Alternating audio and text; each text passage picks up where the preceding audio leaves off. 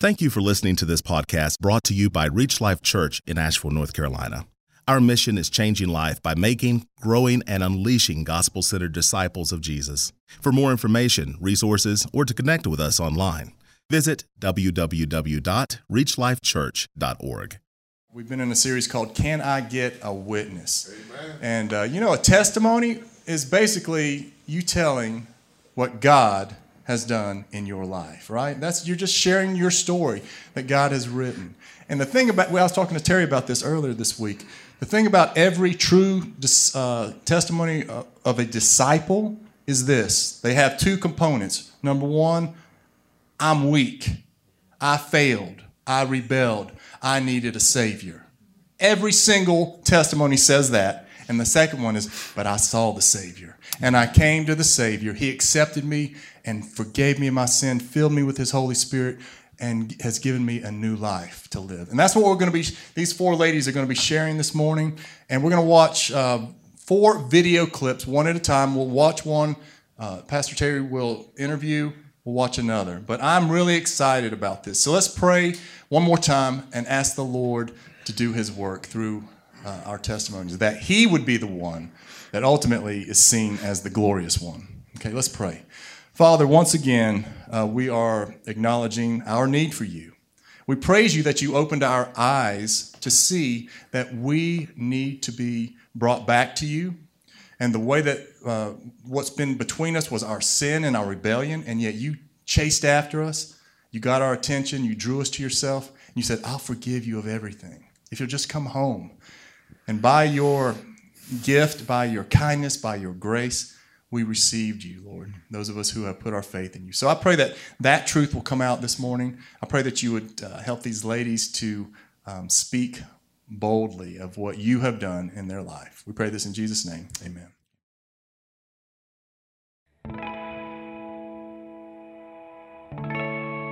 Well, I am Asheville native, so born here. My parents were together up until early childhood, before middle school. From my memory, quite a volatile home. We lived near my grandparents, and when my grandmother died, I was in sixth grade. So I moved in with my granddad. We were not a church going family, um, but I had the privilege, I lived across the street from two churches. I remember having the desire to go and ask my granddad if he would walk me across. They actually did an invitation, presented the gospel, and I knew Jesus was calling me. I didn't understand completely all what that meant, but I did recognize that I was a sinner and I needed a Savior and accepted Christ that summer. By high school, my sister was living elsewhere. My father had taken a job maybe an hour and a half away, and my mom was living locally but separate from us as well. So we were all disbanded disbanded and um, I played three season sports. By 11th grade, I opted to stop so I could work. During the process of work, um, I met a young man that um, pursued me. We started dating. We dated through high school, and I thought he was a Christian. And after I graduated, we got married.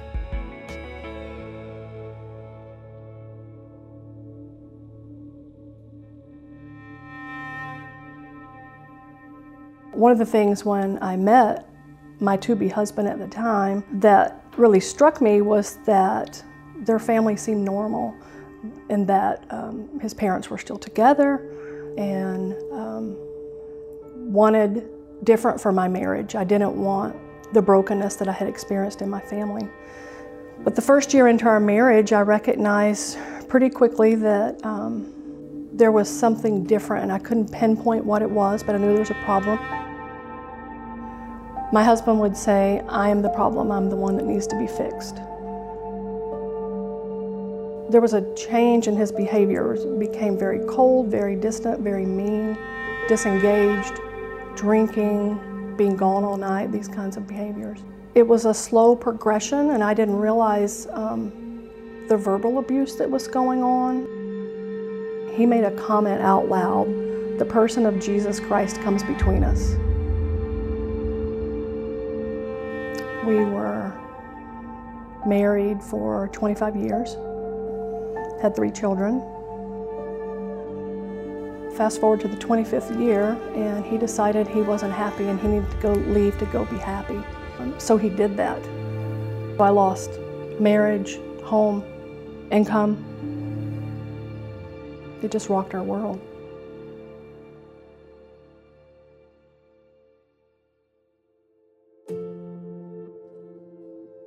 I remember after our separation for about two and a half years, I just cried. I was broken. Um, God really got me to the end of myself. The Lord would wake me up um, around 3, 3.30 almost every morning for not less than two years, almost every day. And I would literally get out of the bed, get on the floor, on my knees, and just pour out to Him. Um, my prayer became instead of Lord, convict him, as the Lord was healing my heart, it became Lord, pour out your compassion and draw him. Any hurt and anger began to dissipate. My heart became very tender. It just became a great time of healing for both my daughter, who was still at home, and, and I. It was my desire from then to not slander, uh, to not know what he was doing more than I had to that was pertaining to our children. Um, we never yet have all five been in the same room since then to have a conversation. It, just would not allow it. It has taken almost the full five years that it's been since that day to regain my voice, to speak. I just didn't know how to interact in social circus because I had been isolated essentially not just in my marriage but early on as a child too. And I remember one day my boss, we were going from um, building to building and he was ahead of me and he held the door open. I went home that night and I just cried because of that, because I didn't know how to handle the kindness. And um, in an age where we talk about worry and anxiety a lot, I have found that I have so much peace that it is unexplainable except for the Spirit of God.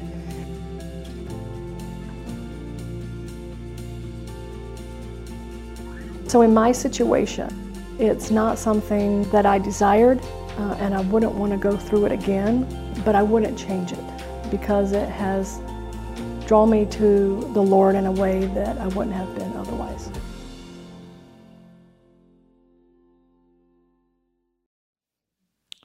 Dawn, thank you for sharing your story with us.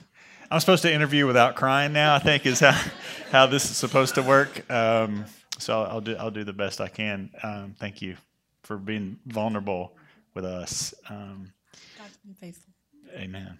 So I'm going to ask um, these ladies some questions that maybe you have in your mind. I try to think, okay, what would what would I want to know out of that, and maybe um, y'all have some some words to give to our folks here, kind of out of your journey. So maybe those questions will will help in that in that way. Um, Dawn, you mentioned um, not wanting to know what was going on in your husband's life after he left, um, not needing, not wanting to know more than you needed to know uh, to deal with your kids. Can you uh, explain that a little bit and talk about your thought behind that? Sure.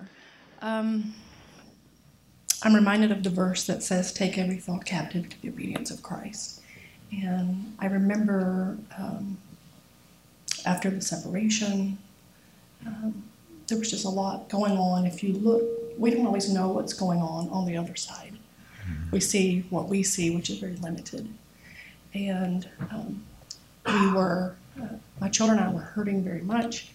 Um, and life had changed, resources had changed, things like that. And um, it was important for me to just not focus on the circumstances around me, mm-hmm. but to focus on what Christ had before me. And at that point in time, um, my job was to then become single mom because he was not involved. Mm-hmm. It wasn't a kind of a shared thing really in our situation.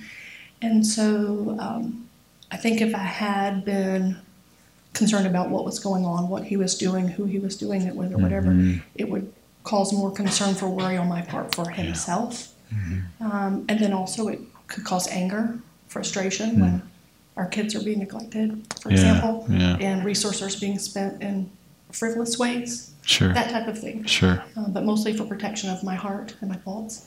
Yeah. Yeah. You mentioned um, your kids in there. How did you help them kind of walk through this this situation? Um, So, as much as was possible, Yeah. I tried to keep our home life normal in the sense of um, we continue to stay involved with our church family as much as possible. I kept them in youth group, I kept their leaders informed. I let them know that this was not something that they have caused, was not their fault, so that they didn't feel the, the you know, the weight of that, that mm. maybe they had done something or they could have done something different mm-hmm. yeah. Um, and also just encourage them that we were going to be okay because of God's promises. He takes care of His children. He does. in all circumstances. So no matter what's going on around us, um, God provided everything we need. Yeah. Yeah. And put people around us that loved on us as well. Yeah. Thank God for that. Yeah. For his for his family. Yeah. yeah. Yeah. You um, speaking of his family, you know, with uh, Reach Life, we're a pretty uh, kind of we're integrated into one another's lives, and we talk about being in each other's lives. Um, but you talked about coming from a background and environment where there was lots of social isolation, and you had trouble, you know, even receiving kindness um, and things like that. How, how does that work within your life? And maybe you would have some words of wisdom or encouragement for folks here who are maybe coming out of a season of isolation in their own lives, and now they're sitting in a church environment where everybody says, "Hey, be part of one another's lives." That can be difficult. It can be difficult. Yeah, yeah. What what would you say to that? Being vulnerable can be very difficult. And for me, um, because of a lot of things that had come my way um, in life, I felt expendable. I felt um, unworthy. Um, but that's not what God says who we are. And um, as I began more and more to realize my worth in Christ and not what people around me said, um, I remember reading a, a, a sentence that said, You are worth Jesus to God. And that just struck me. Yeah, that's the gospel, isn't it? I am worth Jesus to God. And Yeah. um, so I would encourage people to um, go to um, someone in the church that uh, a safe place. I pray that our church is a safe place. I feel like it is here. Go to leaders, women, find a, a lady, men, find a man, a man that can mentor you. And if on the first round maybe you don't feel like you got the support you needed, don't quit. That's kind of what happened to me.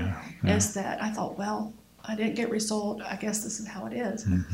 Um, continue uh, because there are people. We're all broken. We don't intend to not fulfill what other people need or you know meet their needs, but we're broken. You know, Paul says, "What I want to do, I don't do. What I don't want to do, I do." And so we're going to let each other down. I'm going to let you down eventually. I don't intend to. But I would say reach out to those um, that are in leadership. Yeah, yeah, I appreciate that. Um, Gospel centered response. Yes. Beautiful, beautiful. Um, la- last question, I'll let you off the hot seat. So thank you. um, you you um, kind of indicated that there was this real cycle of uh, verbal and psychological abuse and manipulation, and I think it's important for us to realize that it doesn't have to be physical, verbal, and psychological abuse to be actual abuse. Um, so, but you you mentioned that there's a cycle of that in your life. But what I hear pouring out of you is a trust in Jesus. So you've got all these people uh, being abusive in various ways, to, but Jesus is different than the people who are abusive to you. So, in, in, in your heart and mind, what's different about Jesus? Why do you cling to him so tightly when people are being abusive to you? Jesus came into my life, as the video said, when I was a child, and though I didn't know, I wasn't, I didn't understand that until some of that until later on. I always knew um, the truth that He sacrificed His life for me, and that sacrifice is what I was looking for in, in, in other ways with parents, with spouse, with mm-hmm. whatever, when I didn't mm-hmm. feel like that was true. And so he gave me a regenerate heart. He gave me new life. I understood then. Um, I had spiritual discernment. I was able to know who he was mm-hmm. as a person, as someone intimate with me, versus just knowing about him. Yeah. And so that's all the difference. Right. Right. Praise the Lord. Thank you. Thank you for sharing with us. Next, we have uh, Kelly. Nice song. Testimony.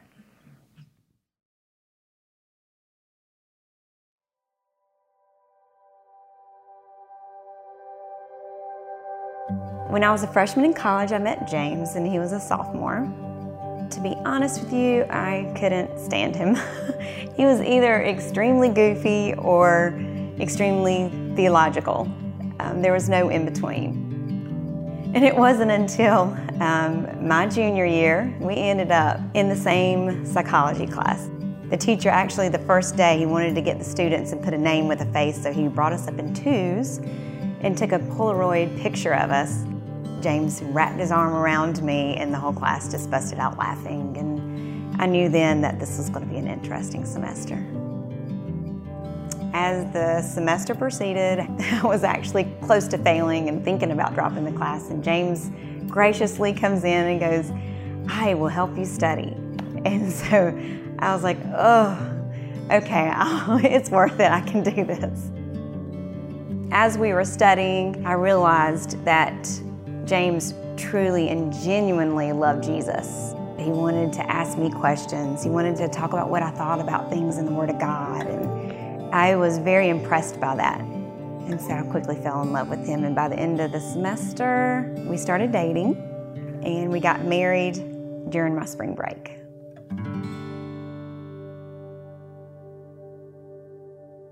The next eight months was quite intense, and I could tell that James just didn't seem himself.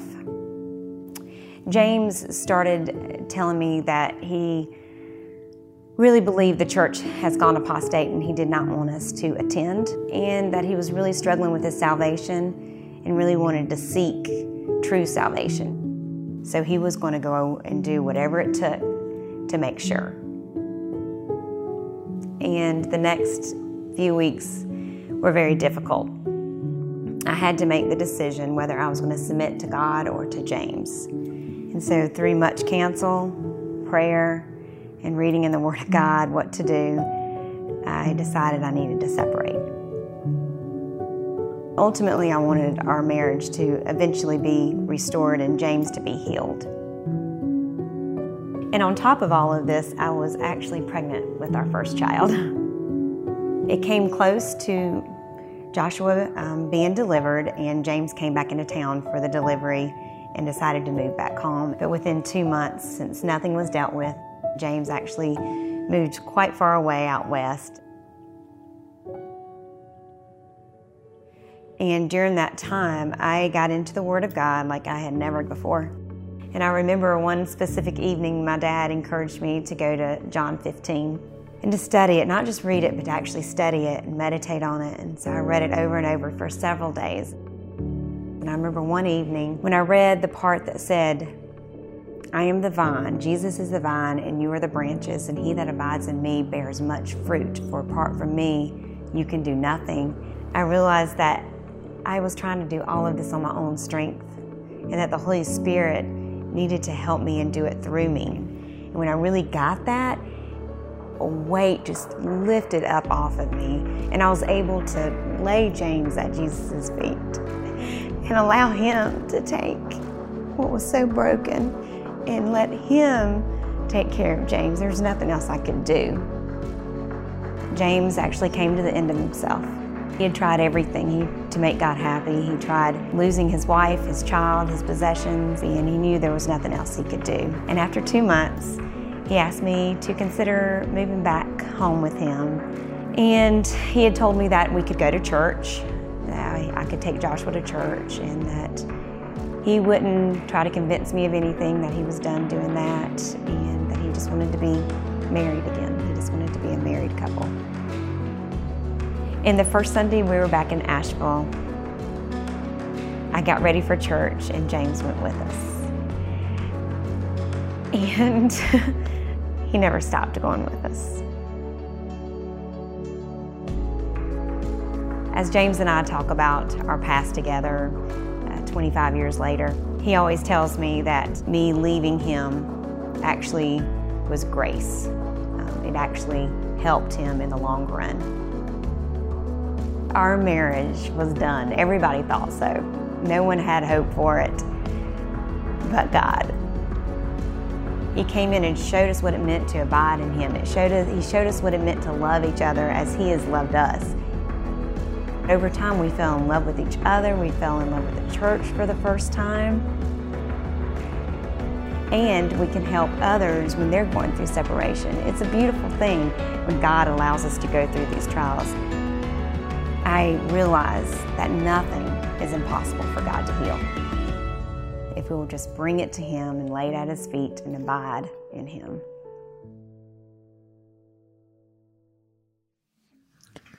Appreciate your faithfulness to the Lord, Kelly.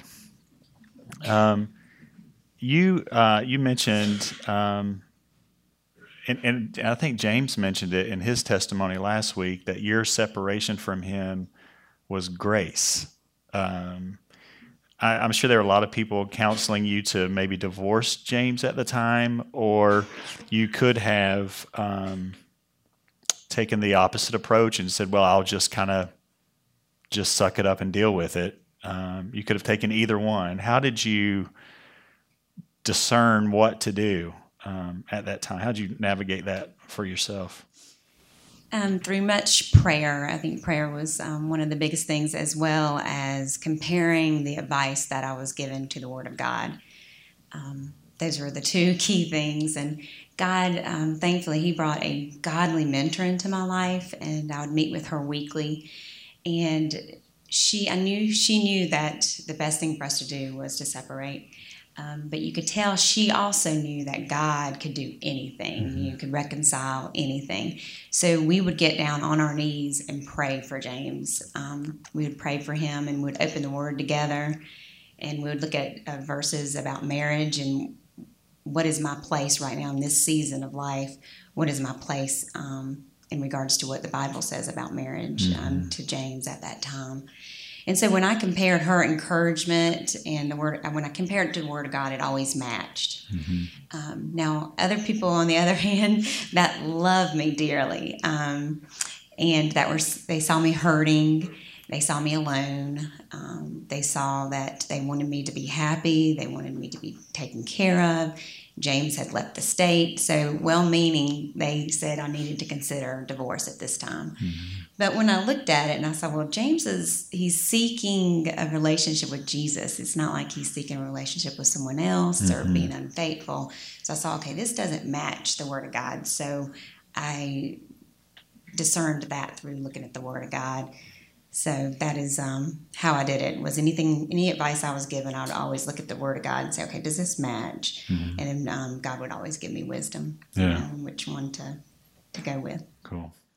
And what about, um, I guess, uh, in culture, maybe even within the church? I'm sure within the church, we have different views of why someone would separate. I mean, what would be, what was your particular motivation? What what did you want to the outcome to be? Mm-hmm. You know, I'm sure you were thinking if I if I divorce, this happens. If I just live with it, this happens. But if I separate, this is what I want the outcome to be. What what was your desire for that? Well, in the beginning, I um, James was hurting, and he was trying to figure out and process all these feelings he was having towards the church to, for salvation. And so I was actually given the advice at first to uh, process it with him, you know, and and agree to not go to church for a few weeks and just process it with him and listen to him. And so, in doing that, I was able to understand where he was coming from. Um, I understood the struggle of um, seeing my own life and seeing how I was more passionate about sports or uh, shopping or things. I was more passionate about those things than God. And so I understood where he was coming from, and he had been dealing with it forever. Um, and so it helped me to understand that the more I didn't go to church, church with him by the second or third week, I could see he was getting more strength to actually go away from the church with me mm, being with him. He mm, got mm. excited that I was with him. Um, and I saw that if I stay with him, we're going to go down this dark path of, de- of deception. And so I knew that, but my main motivation was I knew that I couldn't be disobedient to God. I knew that God has never called his children to abandon the church. Never. Even all of its messiness and sin, um, he has never called his children to abandon the church. So I knew I couldn't do that. And in staying with James, I would be doing that. Yeah. And so um, my, my main goal in the end, though, was not separation for divorce, it was separation for reconciliation. I was hoping it would be used to awaken James and to stir him um, to the truth, you know, to hopefully guide him to the truth and, and process that. So, um, so when would you? uh, This is a broad question. When would you encourage someone to separate from their spouse? It's a tough. Yeah. Are there like markers where people should start maybe praying about that? Or Yeah, I take that very seriously, and I would be Yeah. very slow to move to that. Um, now, if there was physical abuse, I would um, pretty automatically say you need to get to a safe place and let's get help for your husband. But if it's uh, verbal, as you had mentioned earlier, or um, spiritual or mental abuse, or even if your husband's asking you to do something that is contrary to what God teaches, then I would take steps with that person. I would say, let's look in the Word of God at what it says. Let, let's go right to the Word, and and then I would probably encourage them, most likely, to go to a biblical counselor and help them um, process that with a biblical counselor and get help. Now, if the husband wasn't willing to see it or change, then I might would suggest, you know, that you might want to consider separation if this was a pattern, a pattern where the person was getting worn down, where the person was being affected um, in a bad, bad way. But again, the separation would be for reconciliation. I, that I can't emphasize that enough because you it's for reconciliation. It's to help the person and help you. yeah, that's good. That's good. You had mentioned, uh, and then I'll let you off the hot seat after this. Uh, you had mentioned that um, you finally just um, decided to lay James at Jesus' feet. But at the same time, you were actively taking steps in separation, uh, and I'm sure trying to manage the kids and you know life and things. So how do we? Ob- Obviously, we need to trust the Lord. How does that kind of mesh with also taking the steps that we should take in trusting the Lord? Does that make sense? Yes, yeah. It does, because when you hear the phrase "laid at Jesus' feet," it's like um, when you lay someone or something at Jesus' feet. It's like you lay it at His feet and then you go on about your life. Um, that's that's not what um, it was in my situation. I had to see, okay, I need to be obedient to God, and so my part was I couldn't be staying with Him, so I needed to separate. So that was the action, mm-hmm. and then when I realized just by being in the Word of God, that was the key for me was being in the Word of God. I had to see for myself because I was getting all this different advice. I had to know for myself what God was telling me.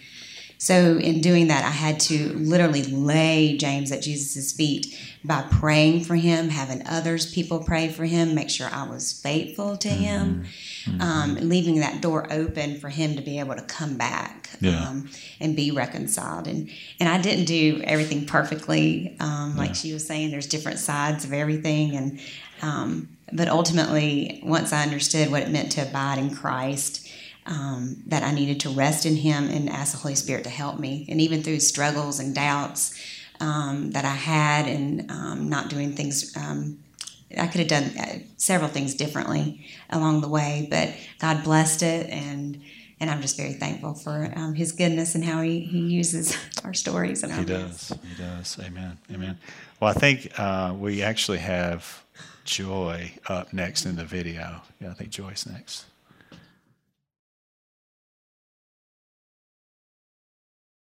I was five, I believe, or six when I gave my life to the Lord.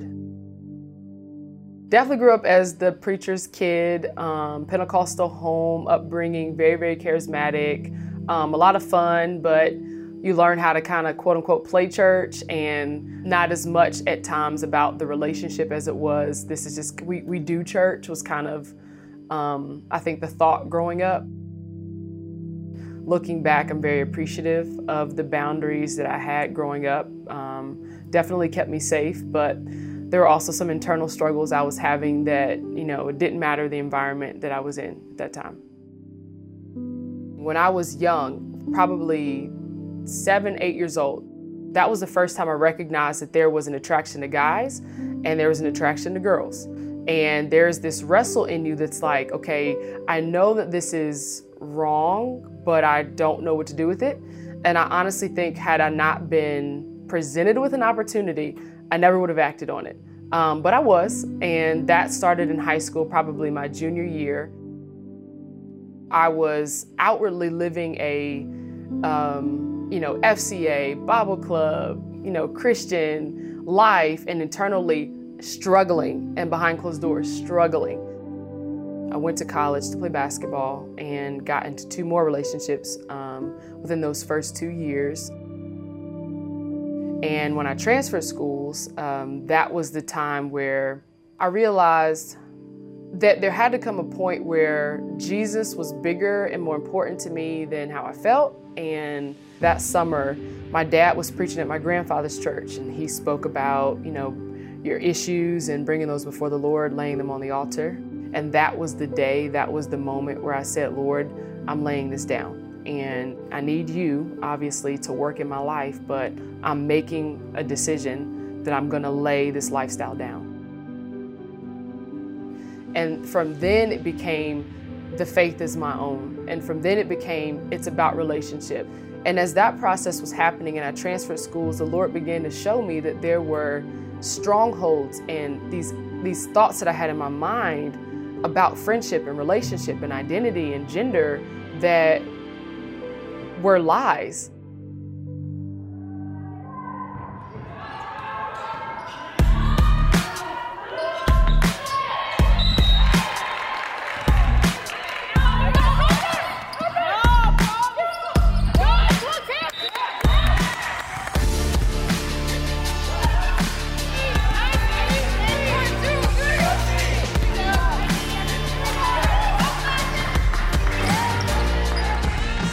Part of it when you're an athlete and you're more masculine or you're that, that stereotypical tomboy, you think growing up like, okay, I'm unwanted. I'm so much like them, we're buddies, you know, and you don't feel that love and that attraction and things like that from them. Then you go over into an environment, especially in college, where you're in a situation where a lot of girls are struggling with the same thing. There's a lot of opportunity for relationship. That was my story, you know, but God. The Lord showed me the woman of God He called me to be.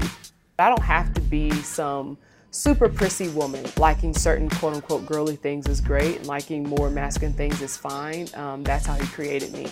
But walking um, in sexual purity was the standard that I was to uphold.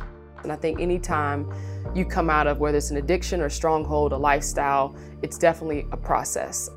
Becoming more and more like Christ takes time but he's he's able. Um, I'm sitting here today, you know, knowing that he's able. Knowing what Christ has done for me, it motivates me.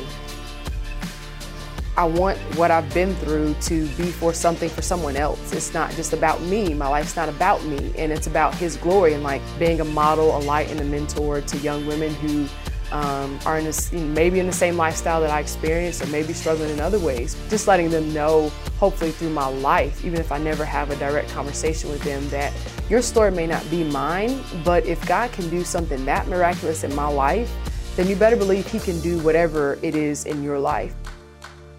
Why would you not want to serve someone that can set you free from like your deepest hurts and wounds and challenges. He can and he will because he's he's a deliverer. That's his character.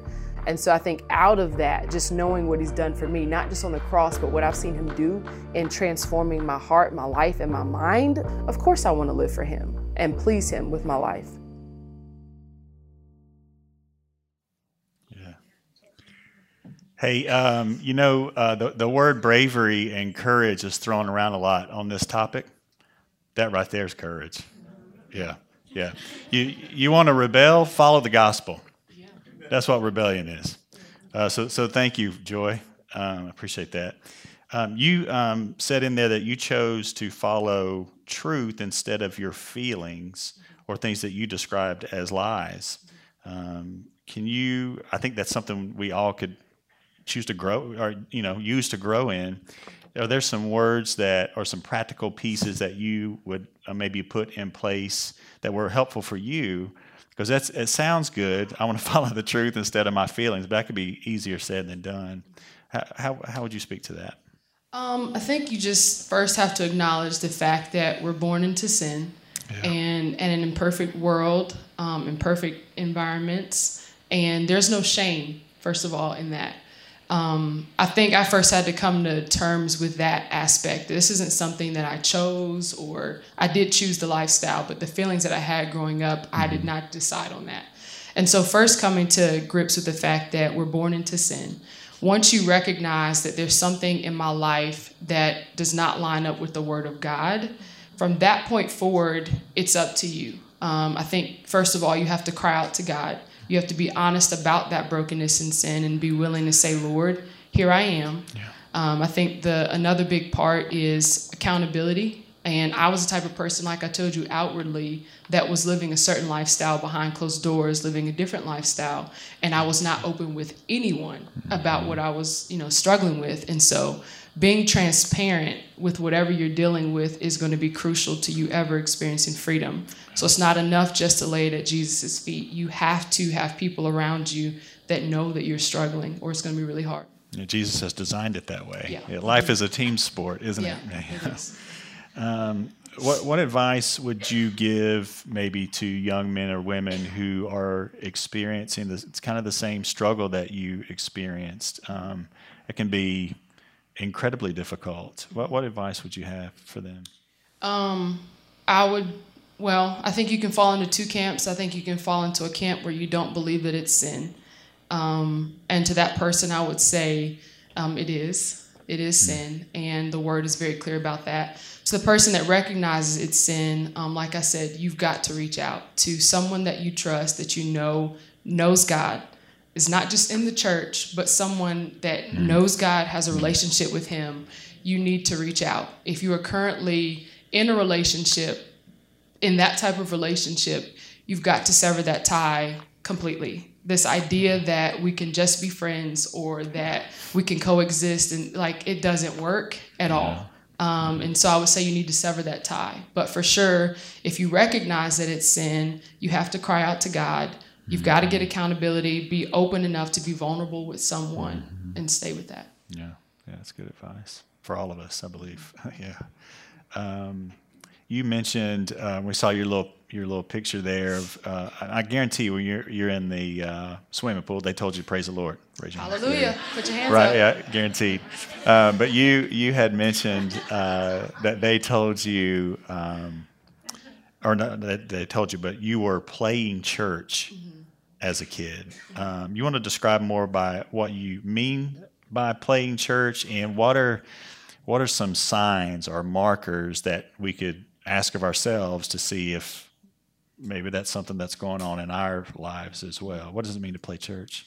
Um, I think I didn't recognize it till I was like middle high school and then went to college. How I think when you grow up, especially in African American in, in, a primarily black church, um, you know, we'll hoop and holler, we'll yell, run around, you know, have on your Sunday best and um, just have a good time at church doing church. Sure. And a lot of people that I grew up with, you know, you grow up as an organist or you're going to be a preacher or, mm-hmm. um, you know, you sing in the choir and you do all the church things and then you leave the church doors and your life, I, I couldn't tell that you know Jesus. Mm. Like, that's what I mean by playing church. You come to a building, you're very religious about it, you serve in the church, you give your money to the church but you have no relationship. Mm. And so I grew up, I felt like I grew up around a lot of people who we knew how to quote unquote do church very well mm. because we grew up in it. Mm. But there was no substance, there was no root, and there was no fruit. And you could tell because a lot of people were living sexually immoral lives and it's not just that lifestyle let's be honest about right, it there yeah. are lots of things that are no displeasing doubt. to god um,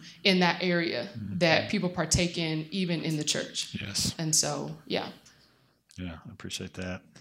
Um, you know, your testimony involves one of those hot button issue topics and get really emotional when people talk about it. Um, and uh, you know, we try we can try to bring light and love to somebody, uh, speaking the truth in love and um, that sort of thing, but it's sometimes received as darkness and hate rather than light and love.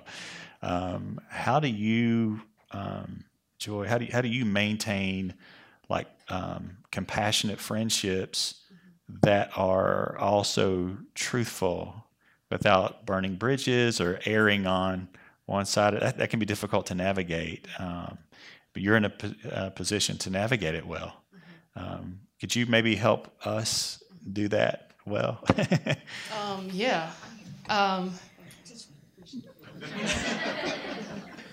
I think, um, first of all, if you're going to have a conversation, I learned in college early on um, that slinging the Bible upside somebody's head doesn't work. Oh, yeah. All right, so let's not do that. Um, I think also acknowledging that all sin is sin. Mm. And um, I think you can make people feel like you're less than or worse than because of that. And that's not true. Um, I think that for me, I learned first of all, I speak by my life. And secondly, I speak through my love. There's one judge, that's God. I'm not called to judge anybody. And I obviously don't have the right to judge anyone. I'm called to love if the conversation is presented to me, I'm always going to be honest. But I've never felt comfortable in having that conversation with people apart from relationship. Mm-hmm. My biggest thing is I want anyone that I come in contact with and build relationship to know that I love them. I don't care about your sin. Mm-hmm. It's not my place to care in that way about your sin. Mm-hmm. Right? I can speak the truth in love, but I have to know if it's without a relationship, I mean, that's that's really really difficult mm-hmm. um, to come at someone apart from that mm-hmm. and so i think first of all you have to take inventory of your own life are you judging um, and thinking that love is me saying you're a sinner you're going to hell mm-hmm. like um, i don't know about that one mm-hmm. um, and i think you have to be very very careful careful that you're looking at the speck in someone else's eye and not the log in your own. Mm-hmm. Um, and people can sense and feel that judgment, I feel like immediately. Mm-hmm. Um, so my biggest thing has been if people just know that, man, she's not going to judge me or she loves me for who I am, then the door will be open mm-hmm. in God's timing to have that conversation. Mm-hmm. You will slam the door shut if your idea of love is, I'm just going to pound you across the head with this. Yeah. Yeah. So you're saying that it's, um, man, there's so much in there, Joy. It's really good. Uh, take, write some of that down. Uh, um, but you're saying, I mean, obviously, um, you were talking about calling sin sin, but there needs to be a relational bridge Absolutely. that can carry that weight. You need to have invested in someone, and um, we're not self-righteous people approaching sinful people. No, we're one sinner approaching another sinner, and Jesus exactly. is the Savior. I'm not. Mm-hmm. Right? Yeah. Amen. Amen. Really good. Really good. Thank you. Mm-hmm. Yeah. Really appreciate that. Um, and uh, last but not least, we have Nancy Crane. Nancy Crane is up next.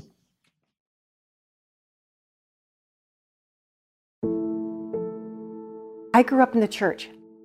I cannot even remember when I accepted Christ. So when Charlie and I met and started dating, him being an unbeliever and me being a believer, I, I knew that wasn't right. But that didn't stop me from continuing on. I felt God speak to me about it. And I said, Oh Lord, you know, you bring me by a believer. And hey, you know, I, will take a look, no problem. You, you just bring one by next week or two, okay? And, um, well, he didn't, and I married this unbeliever. I married in rebellion. I, it was sin, there's no doubt. I want to make a, a clear note, though, that Charlie didn't sin. He was an unbeliever, and he wasn't told not to marry a believer. We had three children and were married for 13 years before I was really convicted of that sin and confessed it and asked God to wash me clean. And then in the next breath, Lord, will you bless our marriage? I didn't know how to be a good wife. I didn't know how to be a good mom. I didn't know how to delight in our children, how to discipline them. I wasn't great at respecting my husband. I didn't know what to do. And God took me by the hand and led me and taught me.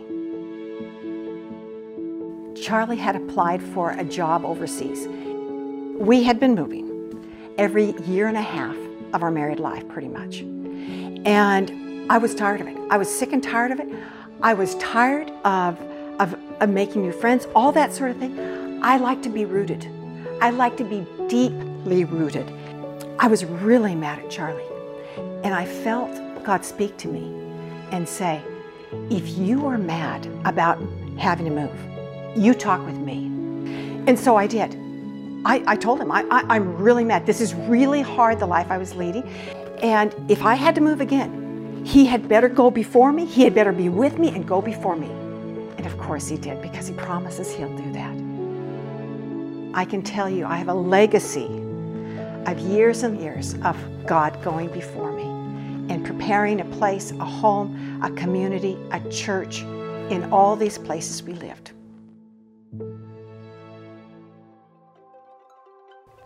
Well, throughout the years, I prayed for Charlie's salvation. And I can remember God checking me on my motivation sometimes. I remember I felt God saying to me, Do you just want to have Charlie go to church with you and put his arm around you? And I thought, Well, yeah, is there anything so wrong about that? I mean, yeah. And I felt strongly the Lord saying, Well, yes, that's not an okay motivation to be praying for his salvation. And so I, I um, started praying, Lord, even if my husband, my dear husband, Charlie, would never put his arm around me in church, Lord, would you open his eyes? Would you reveal your kindness to him that he might call you Lord and Savior? During this time, Charlie wasn't antagonistic about my faith. Um, he didn't go to church with us, but he would read Bible stories to the kids at night. He made sure the kids knew that when church came around, that they were going to church with me.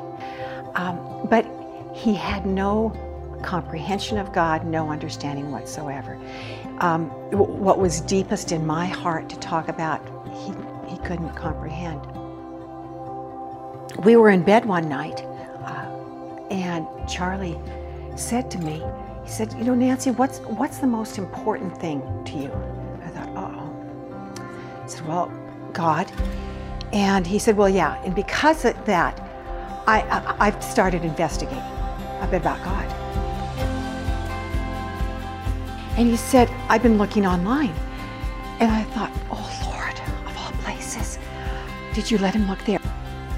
We talked a bit about, about the Lord, about God, what, um, and um, he came to accept Christ that night.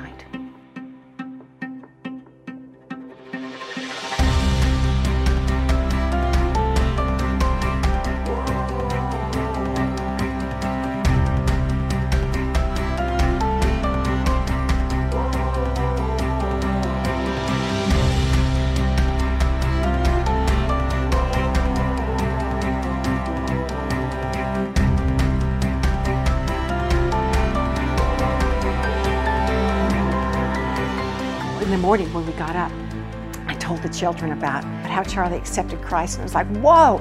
And I called up my friends and said, I slept with a new man last night. And it was, it was such a celebration. I, I couldn't believe that God would meet my husband in a way that he could be met. See, talking you and me, I mean, that would be uncomfortable. He'd put up a wall, but he could look online. And our God met him that way. When Charlie became a believer, we didn't have an instant change overnight.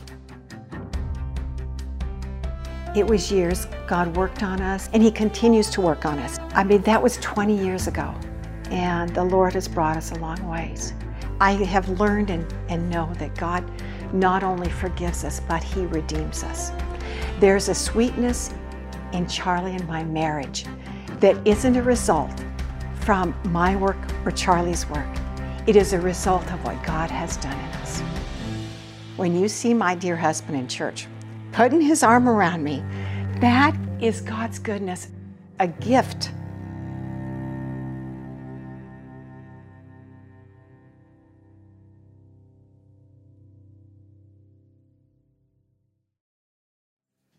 Amen. Amen. Yeah.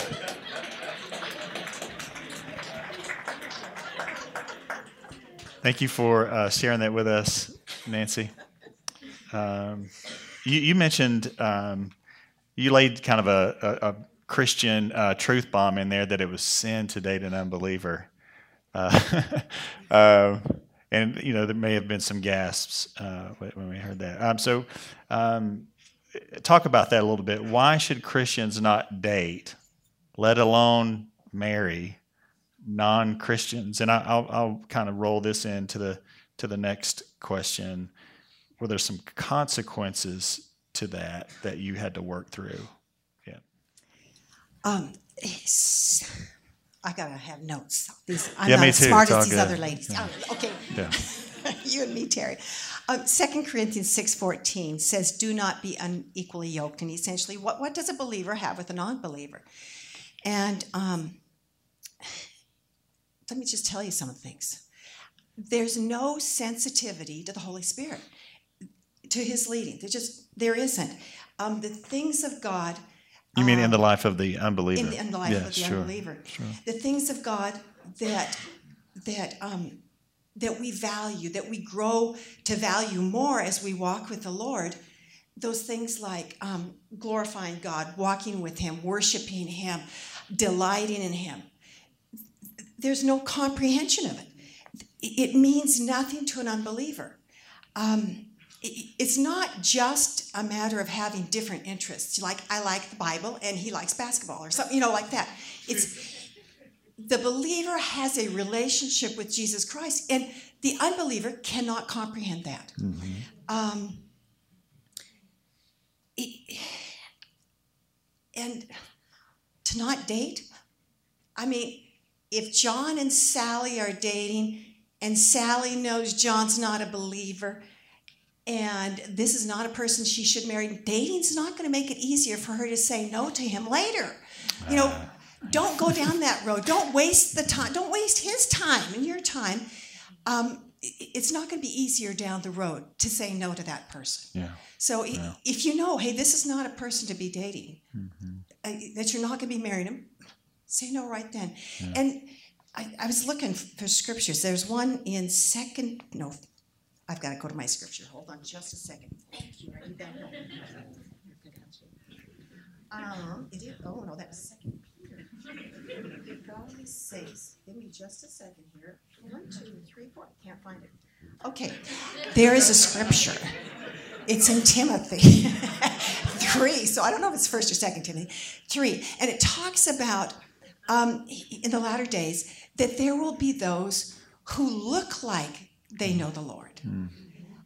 but really don't know his power at all. They're playing church, right, Joy? That's yeah. it, playing yeah. church. So, okay, they look like they're a believer. Uh huh. When you find, if you find out that they aren't, end it. Yeah. So I want to throw that one. end that relationship. Yeah. yeah. We believers shouldn't be flirting with sin. Amen. Pass the plates. Let's go. You. Okay. You said. Uh, you said that Charlie was investigating Jesus kind of on the internet and stuff, but because he he asked you what's the most important thing to you, and you said God, and he kind of knew that. He said, "Well, that's my motivation to investigate." Do you think there anything specifically that he saw in you that about your relationship with Jesus that caused him to investigate like that? uh, First Peter 3, I got that one. First Peter 3, right here, 1 to 6. Yeah, write it down, folks, if you're, if you're in my situation or in where I was. Um, it talks about having a gentle and quiet spirit. Now, if you've spent much time with me, you know I haven't achieved that yet. Um, but I prayed. I, when I read that, it's like, Lord, you, you know I haven't got that. You scratch the surface here, and it's not quiet there and there's not a yeah. Anyway, so he's still working on that one. Yeah, yeah I started yeah. praying for it, and it says you know that we don't need to be um, beating them over head with the Bible. I I, I, did, I knew it wasn't my role to preach to him, and I did didn't preach to him. Yeah. But then it goes on to say that by your behavior they'll come to know the Lord. Mm. Well, you know, you ask the man and he can tell you whether or not it, yeah. it didn't seem to come up. yeah, yeah. yeah, I don't think I was real successful in that one either. Yeah. But th- there is a, one of the last verses there. It says, um, if you, it's talking about if you will value your husband, if you will submit to him, if you will do these things, that you will be like Sarah. And it goes on to say, You are her daughters if you do what is right and do not give way to fear. And that was fascinating to me. Do not give way to fear. And I held on to that. Yeah. Lord, I can trust you. Where, where I might be fearful of what, whatever might be in my future, Lord, you are here with me. I can trust that. And, yeah. and I don't have to give way to fear. Yeah. So, in spite of your wrong decisions with the unbeliever, the Lord was gracious to you. We shouldn't take that for granted, but He was gracious to you. Ah. Um, yeah, amen. Yeah. What, what would you say is the number one thing, Nancy? This is the last question for you. Um, that the Lord has taught you about Himself through this oh, journey? Terry, that His ways are right. His, his ways are right. You know, it, whether it says, don't marry, you know, don't be unequally yoked, or whether it says, be, you know, be hospitable, be, be a, a loving neighbor, whether it happens to be submit to your husband or respect your wife. God's ways are right. And it's not that he tells us to do these things because it's like a, oh, dig that hole and then fill it in. Mm-hmm. He, he doesn't do this as mundane exercise. He, says it for our good yeah. because he loves us. And so that's the second thing Amen. is that I know that God loves me. Yeah. Amen. You know, he, he never left me. I mean, it didn't matter what I did. He never left me. Yeah. And he went before me. He he taught me, he encouraged me, he walked beside me. And he gave me what I did not deserve and did not earn. Yeah, yeah. yeah. Lord's good. He's good. Yeah. You guys grateful to the Lord for these ladies today? Yeah. Y'all can be dismissed. Thank you. Thank you.